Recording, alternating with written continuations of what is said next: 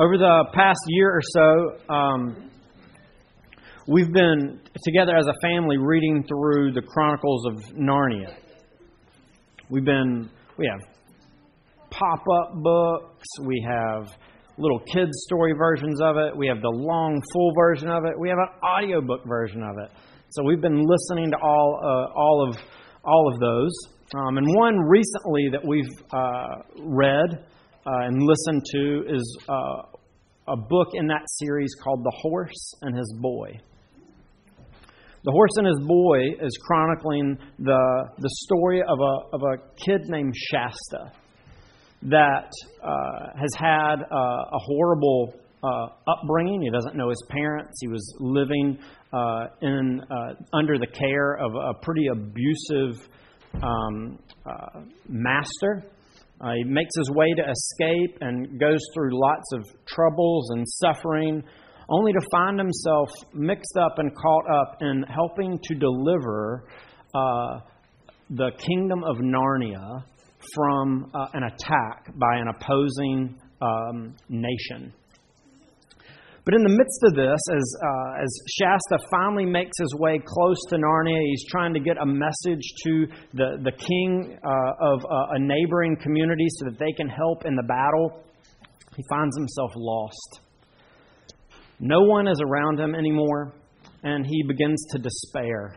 And this is what he says I do think, said Shasta, that I must be the most unfortunate boy that ever lived in the whole world. Everything goes right for everyone except me. Can you identify at all with Shasta? Maybe not now, but at some point in your life where when you look back and you reflect on your story and what has happened or what you're going through now, the suffering that you're, you're facing, the, the struggles and difficulties that are going on, if that wasn't enough, you begin to look around at other people's lives, people who are close, who maybe grew up in your, in your town or in your family, who live across the street, who you work with, and it seems like everything always goes right for them. They don't have the same struggles and difficulties you do. And you look and you wonder and you're, you're thinking eh, maybe these people are even in your church. And you're like, both of us are following Jesus. Both of us are hoping and trusting in Him, but it seems like all I get in my life is suffering. Everything goes wrong for me. And it seems like no matter what they do, they always land right side up. And blessing seems to be heaped on them. And they seem to be uh, sheltered and guarded and delivered from suffering. This can seem confusing. Shasta was confused. We can be confused. Confused at what Jesus is doing in our lives and in the world. Confused in thinking that it seems like we don't understand what Jesus is doing. And when we look at it, sometimes it can seem that Jesus is contradictory in the way that he works in our lives and the way that he looks, works in other people's lives. And we can begin to wonder do we really trust Him? Can we really submit to these purposes that Jesus has for us when they're confusing and they seem contradictory? If you have questions like that, like I do, and hopefully this morning, this chapter, this portion of this chapter that we're going to look at in Acts will help bring some clarity for us as this chapter in Acts encourages us to submit to Jesus' purposes for us and to trust Him, knowing that it will result in His glory and our good. So, if you would, turn with me to chapter 9 of the book of Acts. Uh, this is in the New Testament. If you're following along in one of the black Bibles there in your seats, you'll find this on page, or at least where we are, on page 918. We're going to be picking up in verse 32. Remember, last week what we saw uh, in uh, the beginning of chapter 9 is uh, um, the enemy number one of God's people was a, a man, Saul of Tarsus. He encountered Jesus on the road to Damascus as he was going to destroy God's people. And seeing the glory of Jesus and experiencing the grace of Jesus, this enemy of Christ becomes one of his servants. Um, and uh, we now, in following up on that, are, are picking back up with another one of Jesus' followers, um, Peter, who we learned about earlier in the book, who was one of the 12 authorized specific spokesmen for Jesus who are communicating and continuing to, to spread the teachings of Jesus and do the works of Jesus in the, the world. Um, so let's pick up and see what is going on with Peter. Beginning in verse 32, and we're going to go to the end of the chapter. Now, as Peter went here and there among them all, he came down also to the saints who lived at Lydda. There he found a man named Aeneas, bedridden for eight years, who was paralyzed. And Peter said to him, Aeneas, Jesus Christ heals you. Rise and make your bed. And immediately he rose. And all the residents of Lydda and Sharon saw him, and they turned to the Lord. Now, there was in Joppa a disciple named Tabitha, which translated means Dorcas. She was full of good works and acts of charity. In those days, she became ill and died. And when they had washed her, they laid her in an upper room. Since Lydda was near Joppa, the disciples, hearing that Peter was there, sent two men to him, urging, Please come to us without delay. So Peter rose and went with them, and when he arrived, he took him to the upper room. All the widows stood beside him, weeping and showing tunics and other garments that Dorcas made while she was with them. But Peter put them all outside and knelt down and prayed. And turning to the body, he said, Tabitha, arise. And she opened her eyes. And when she saw Peter, she sat up, and he gave her his hand and raised her up. Then, calling the saints and widows, he presented her alive, and it became known throughout all Joppa, and many believed in the Lord. And he stayed in Joppa for many days with one Simon, a tanner. Let's pray. Father, we thank you for your word. We thank you for uh, your spirit working in Luke to give us this account of what Jesus continues to do in our world. Uh, we pray that we would see more of him. Uh, glorify Jesus today. Change us that we also would glorify him in our hearts, in our minds, and in our actions. Uh, in Christ's name we pray. Amen. Um, as we look at this account, we're really struck by some amazing things that Peter's doing. I mean, did you notice first with this guy, Aeneas? He's been bedridden, paralyzed for eight years. He's not moving, he's not able to get up. Other people are having to take care of him. Peter comes in, it tells us in verse 32, as he's traveling around and sharing the good news of Jesus, encouraging the believers. And he comes to Aeneas, and Peter says to him, Aeneas, Jesus Christ heals you. Rise and make your bed. And immediately he rose. Peter comes, speaks to Aeneas. His paralysis is taken away. He gets up and he walks. If, if that's not enough, then people hear about Peter being in Lydda, and the people from Joppa call Peter. And they bring him in because Tabitha, a great godly woman who has been loving the, those who are less fortunate than her in the area, she's died. They're thinking and wondering, maybe. Maybe Peter could do something here. Because the way they take care of, the, of her body, it, it, points to the fact that there, there's some sort of, of hope that something more will happen because they don't immediately go through the full burial process and take and do something with her body. They anoint, they clean her, but then they set her in this upper room and they call Peter. And Peter comes, and notice what it says. Peter prays, and then he turns to the body. Notice Luke is emphasizing here she wasn't fainted, she hasn't passed out. He calls it a body. Remember, Luke is an historian. He's given us accurate historical eyewitness accounts of what is going on. She was dead.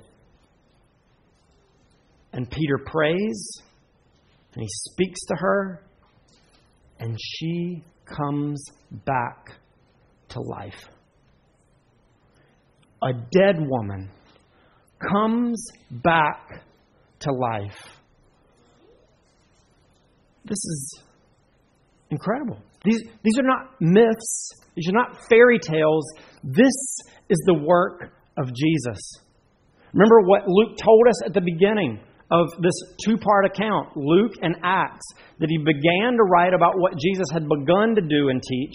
Now he's writing and telling about what Jesus continues to do and teach. Peter is not the one with the power to heal Aeneas. Peter is not the one with the power and the strength to raise up Tabitha from the dead. Jesus is the one at work. Jesus is the one who can enter into lives and deliver people from suffering.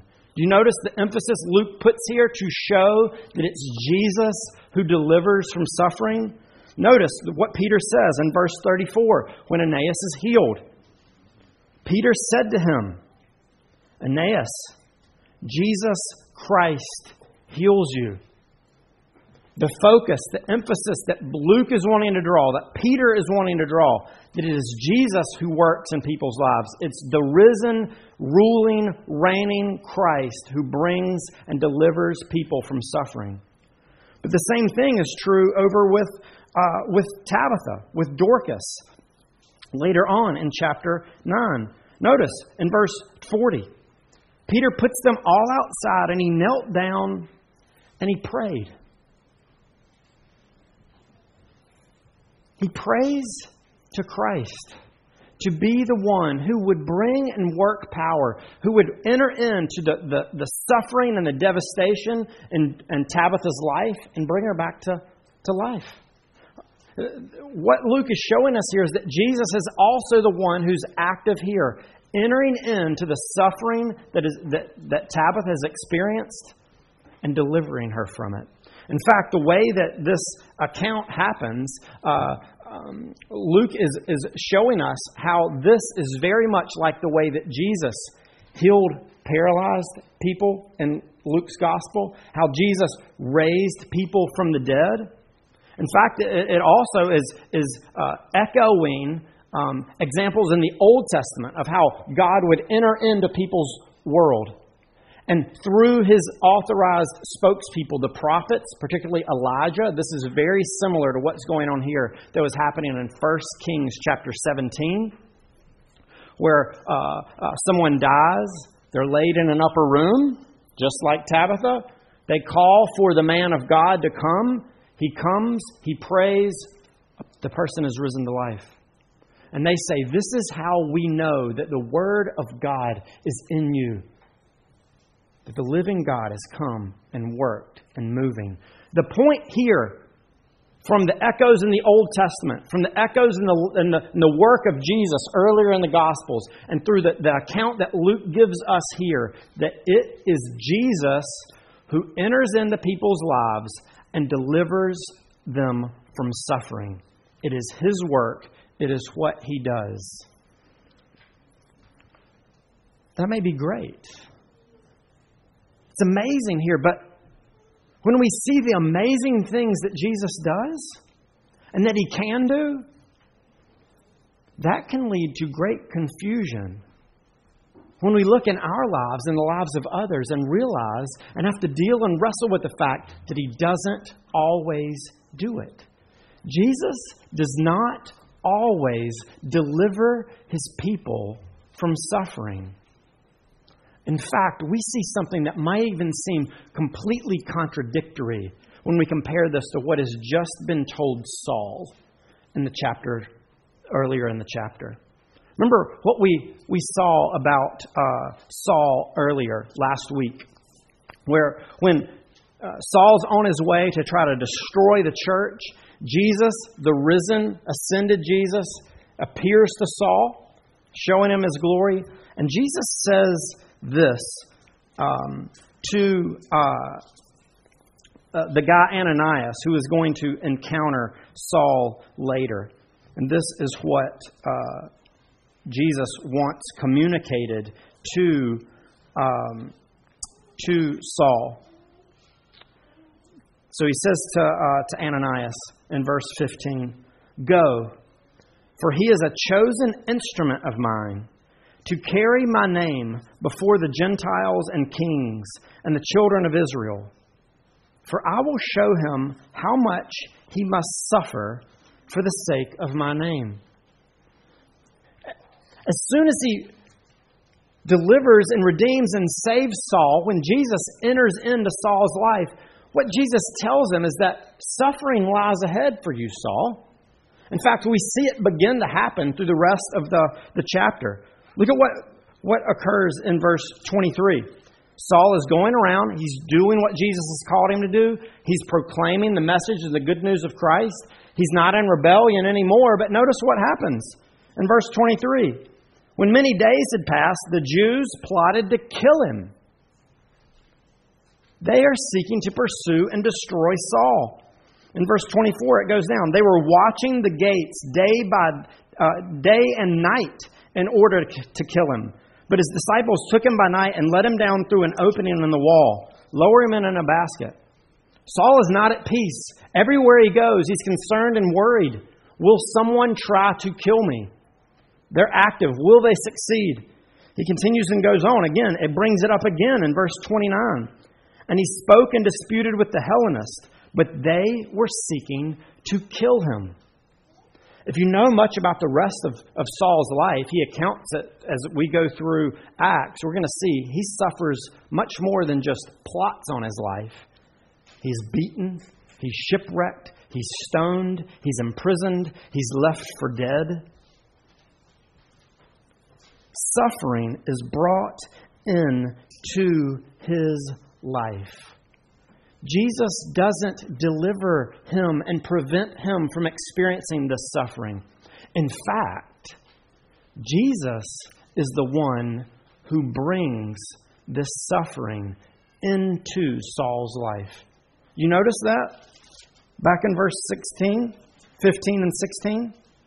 Go, for he is a chosen instrument of mine Jesus is saying, I've chosen you, Saul, for a particular reason, and I am going to use you in a particular way. What is that way? You're going to take my name before Gentiles and kings and the children of Israel. And I'm going to show you how much you're going to suffer for my name. Part of what I'm calling you to and how I'm going to use you is through the suffering that I bring into your life. So here we have in the same chapter the account of two people where when Jesus enters into their world and their life, he works and brings about the deliverance from suffering. And we have somebody else who, when Jesus enters and breaks into their life, what Jesus brings is suffering. This can be confusing we wonder what Jesus is doing. In uh, A Horse and His Boy, as uh, Shasta continues to reflect on what is going on in his life, the sufferings and the struggles that he's faced. He's lost in the woods, and he, he says out loud this comment about being the most unfortunate kid in the world. And all of a sudden, he hears the sound of someone or something walking beside him. And uh, this voice, it's, I will just read this section of A Horse and His Boy. Once more, he felt the warm breath of the thing on his hand and his face. There, it said, that is not the breath of a ghost. Tell me your sorrows. Shasta was a little reassured by the breath, so he told how he had never known his real father or his mother and had been brought up sternly by the fishermen. And then he told the story of his escape and how they were chased by lions and forced to swim for their lives, and of all their dangers in Tashbaan, and about his night among the tombs and how the beast howled at him out of the desert. And he told about the heat and the thirst of their desert journey and how they were almost at their goal when another lion chased them and wounded Aravis, and also how very long it had been since he had anything to eat.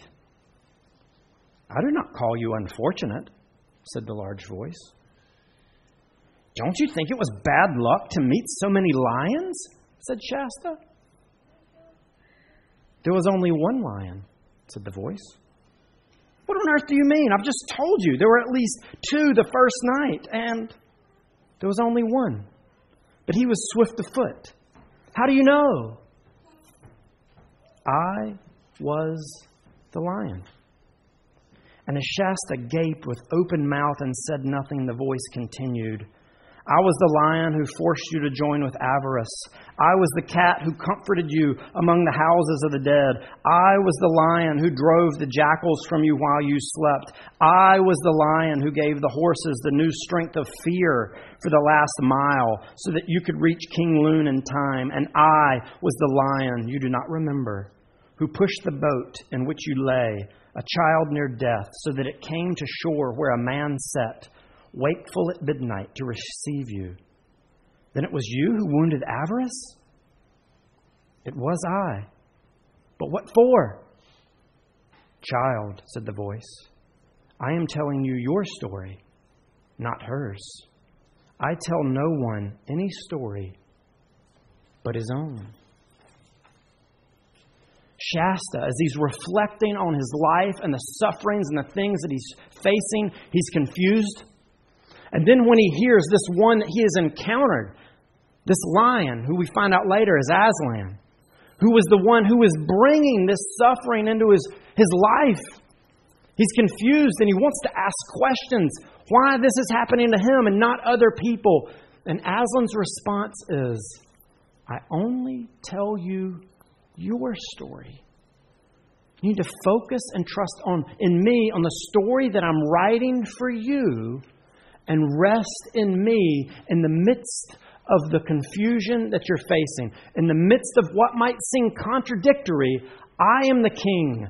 I am the writer of the story. And what I have for them, I have for them. And what I have for you, I have for you. But you must know that I'm good and you must trust me. Is this not very similar to the, the questions that we have of Jesus? Who we can look at other people's lives and see he works. We know he can work. We've seen him do it, delivering people from their suffering. We see it here in amazing ways. What could be more uh, devastating than death? Not just your own death, but also we experience suffering when we see the death of others. Yet Jesus works to bring these people, deliver them. But in Saul's life, he doesn't. He just brings more suffering. Does that bring confusion to you? Maybe, like Saul, you right now are striving to be faithful to Jesus. You're trying to share the good news of Christ to your coworkers and to your family. But it doesn't matter how you phrase it, how kind you are, how long you've sought to build a relationship with folks, how much you've listened to them. Every time you open your mouth, it's met with nothing but persecution and rejection and ridicule. Yet you come and talk to some of your friends at church, and it seems that no matter what they say, people are coming to faith in Jesus. They're celebrated in their workplace. It doesn't lead to them losing their job, they're promoted as Jesus is working in their life.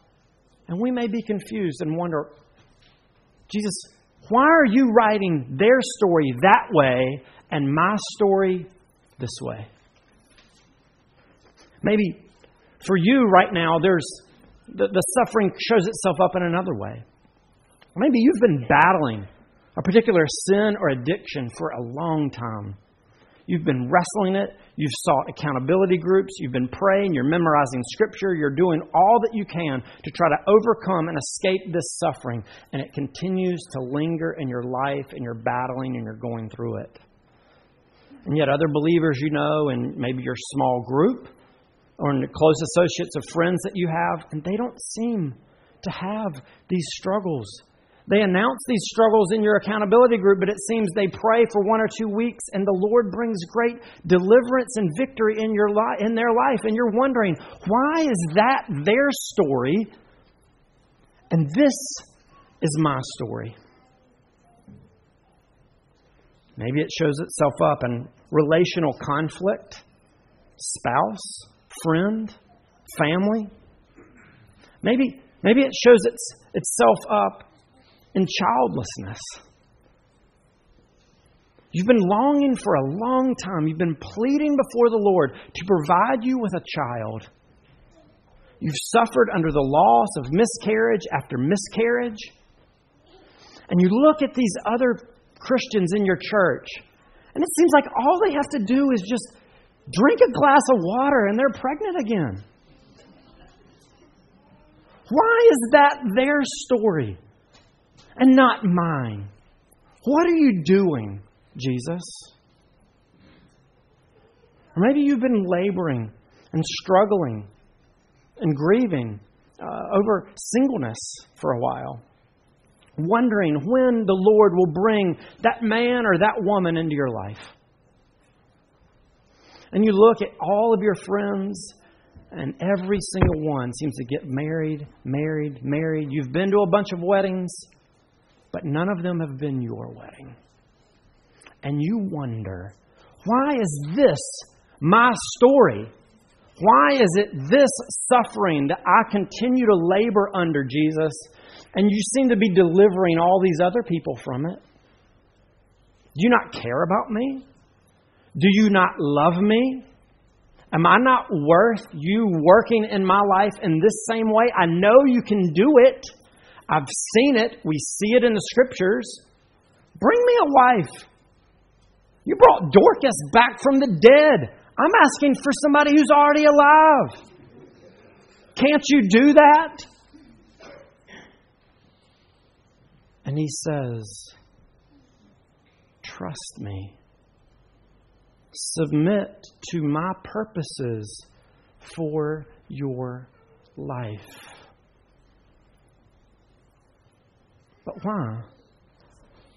We might not always understand God's purposes, but we can see something in this passage that points us to things that we can cling to, that we can trust in, that we can look for, even when we don't understand it. The first is to see that whether Jesus is delivering someone from suffering or he's bringing suffering into somebody's life, the purpose and the focus, at least one of them, is on His glory.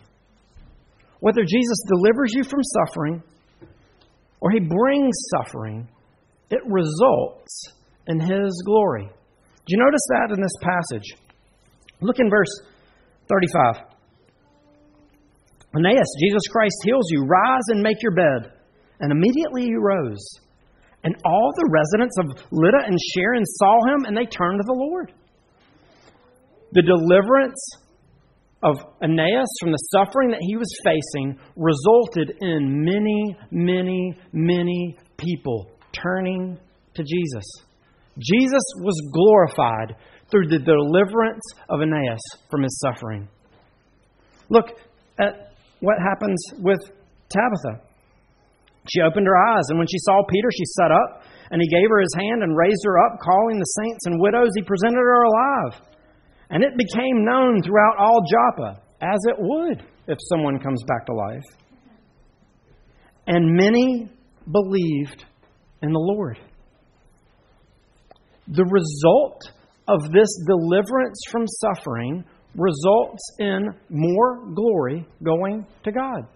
Uh, in, in many ways, that, that's not too difficult for us to see. Of course, Of course, when you bring someone back to life, it's going to result in your glory. We get that. I want more of that in my life. But that should though lead us to think what does it look like when you or I experience God's work of deliverance in big ways or small ways? What does it look like for us to live and to respond and speak about it in such a way that when we do experience those things, that it brings glory to the Lord? How do we talk about small little things that happen in our lives? In our family, we pray for a lot of boo boos. We get a lot of band aids, but we also pray for Jesus to heal and take away boo boos. What do we do when it goes away? Oh, you know what? The body just heals itself. Neosporin is a miracle drug, and that Dora the Explorer or uh, PJ Mask band aid did the magic. No. In small ways, should we not begin to speak and say, even with our little ones, that Jesus is the one who worked and brought about this healing, that the glory would go to him? If, if not just in a small instance like that, what about when we are delivered from even bigger medical, relational issues that we face and struggle in our lives? Or just when we see the provision of the Lord on a day to day basis? Are our hearts, are our words, are our actions giving glory and acknowledging that it's Jesus who did this? It was not me, it was Jesus who was at work. But notice that the same thing is true for the suffering. It's not just that God gets glory and the purpose of it is to bring glory through delivering people from suffering, but we see it as, as He brings suffering into people's lives. Look back at Saul in verse 15. Go, for he is a chosen instrument of mine to carry my name before Gentiles and kings and the children of Israel. For I will show him how much he must suffer for the sake of my name. The purpose and the goal of why the Lord is saving Saul is that he would proclaim the name of Jesus. That as Saul is going through the suffering, as he's going before Gentiles and kings and the people of Israel and telling them about Jesus, he will experience suffering. And through that suffering, we'll see as we go through Acts, more and more people will continue to hear about Jesus because of the suffering that Paul goes through. In fact, we saw it that over and over, every time suffering is mentioned, the proclamation of the name of Jesus going forth is mentioned as well. Here, he's going to suffer for the sake of my name. Over in verse uh, 20, as he is proclaiming the name of Jesus, saying he is the Son of God, as it moves forward, what we begin to see is that as the days are passing in 23, that they're plotting to kill him. As it continues to go on, it says over and over that he's speaking and disputing against the Hellenists, proclaiming the good news of Jesus. More and more suffering comes into his life. But we notice that what happens in verse 31 that in the midst of this, both from Saul being moved from persecutor to one of Jesus' chosen instruments, that this is the result in verse 31. The church throughout all Judea and Galilee and Samaria had peace and was being built up and walking in the fear of the Lord and in the comfort of the Holy Spirit, it multiplied. The church multiplied through the suffering of Saul and the proclamation of the good news of Jesus. Do we think that God's glory is worth us suffering? Are we willing, eager, to suffer for the Lord if that would result in His glory being moved forth and expanding throughout the, the world. I was I've uh, been reading a book recently called uh, think it's called The Only Plane in the Sky. It's a, a, an oral account of what was going on during uh, 9/11, from uh, what was going on in the Twin Towers to what was happening in the Pentagon and the the rescue operation and and uh, the collapse and the aftermath and everything afterward. And really been struck as in reading this book to see, in uh, particularly at the World Trade Center, how many of the the, the firemen and police officers uh, are are willing to enter into suffering to see people's lives saved. There, there's accounts of not just the guys who were on duty that morning going to the Twin Towers, but people who were completely on the other side of the river, seeing the towers hit. Who they're not working this day. It's not their job today they leave the safety and comfort of their home. They leave being with their family. They drive across the bridge and the river to go into the Twin Towers, to do whatever they can, to go up into a building that is collapsing that may really mean sure death for them if it means that they could save one life. There were firefighters and, and police officers who were there who, when the call came out to get out, the first tower fell, the second one's getting ready to go, get out now and save your life. Some of them refused, saying, I can't escape now. There's people here who still need my help. This is my identity. This is my calling. I am a firefighter for the New York Fire Department, and it is my job and my role to save lives. And if it means my suffering, it means my suffering. Some of you here know about that too. Ben, what's the motto for rescue swimmers? So others may live. Comfort so others may live big screen TVs, chilling in the the base on at, here in Elizabeth City so others may live? No. When everybody else is fleeing, when everybody else is hunkered down in their basement, storms are swirling, boats are sinking, so others may live. Our Coast Guard, members of our church, go and put themselves in harm's way willing to take on suffering because this is their calling. People need help. If that is the case for the lives of other people, and realizing that there are people who aren't even followers of Jesus, who have this attitude about going in and putting, willing, eager, owning that as a part of their identity and their calling to enter into suffering so that others might live, so that lives might be saved.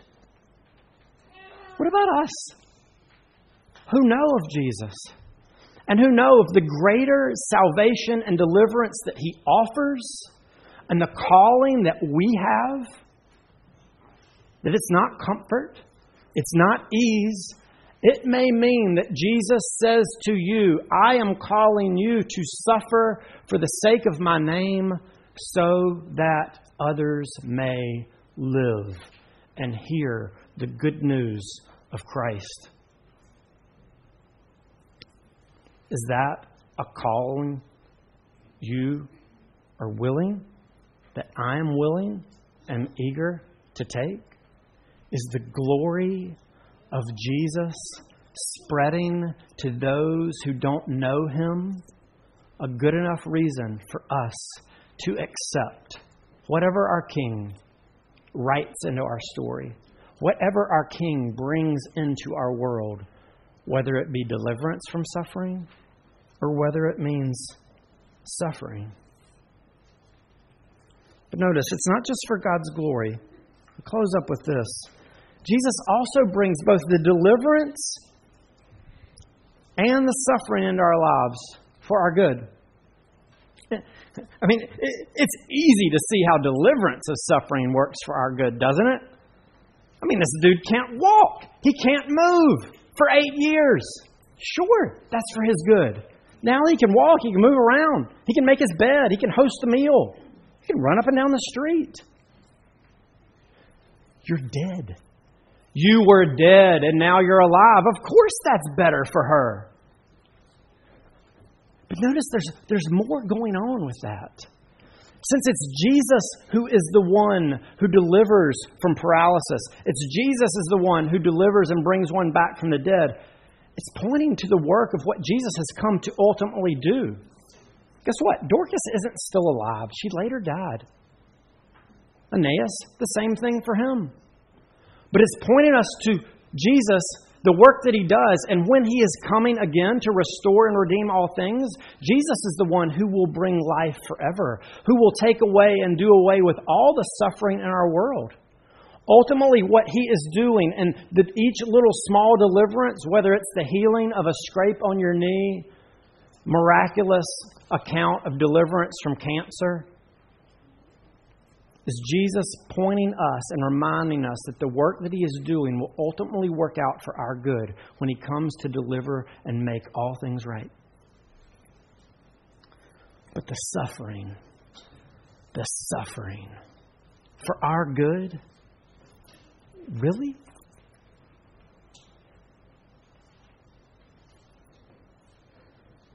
You see, the interesting thing about this suffering is it also points to something that Jesus has done. Remember, Jesus isn't just hasn't just kicked back, sitting in the cool, air-conditioned gold rooms of heaven, dictating suffer, suffer, suffer, suffer, suffer, suffer, oh, deliverance, suffer, suffer, suffer, suffer, suffer. He entered into our world. He left the glories of heaven. He took on flesh to enter into our brokenness and our pain. The one who brings suffering into our lives brought suffering into his own life for us, to deliver us, not just from sickness physically, from the consequences of our sin, which meant our separation from God, and the suffering that Jesus came and entered into this world to take on, ultimately will work for our deliverance. And each time Saul suffers, he's demonstrating and living out a life that's shaped and pointing to the cross. As he has the privilege of living a life that looks like Jesus' life who suffers for the sake of the gospel, who suffers for the sake of others who would come to know him. Is that not ultimately for our good? That in the midst of our suffering, if it causes us to look back and be pointed to and remember and know what Jesus has done for us, what he continues to do for us, because remember, that's the point of Acts, what Jesus is continuing to do, and we look forward in anticipating what he will do, that that suffering reminds us in deeper and deeper ways of who Jesus is, of what he's done, and how he is with us now in the midst of our suffering. We may never see this side of heaven how our suffering results in the glory of God. You may never see this side of heaven how your suffering results in your good. But what we do know is the one who brings deliverance from suffering and the one who brings suffering suffered for us, and he is returning for us. And we can trust him in his goodness and submit to His purposes in our lives, regardless of what it means, because He loves us. He has written our story, and He's written Himself into our story. This is the good news of the gospel. Let's pray. Heavenly Father, we love you. We thank you that uh, the scriptures are true. We thank you that this isn't just something that somebody like C.S. Lewis or Dr. Seuss made up. This is history, in fact. Jesus came into our world. May we look and hope in Him. And we turn to Him in faith, not in what we do, but in what He has done. Help us to rest and trust Him, no matter what it may mean. In Christ's name we pray. Amen. Uh, as the one who wrote our story was on his way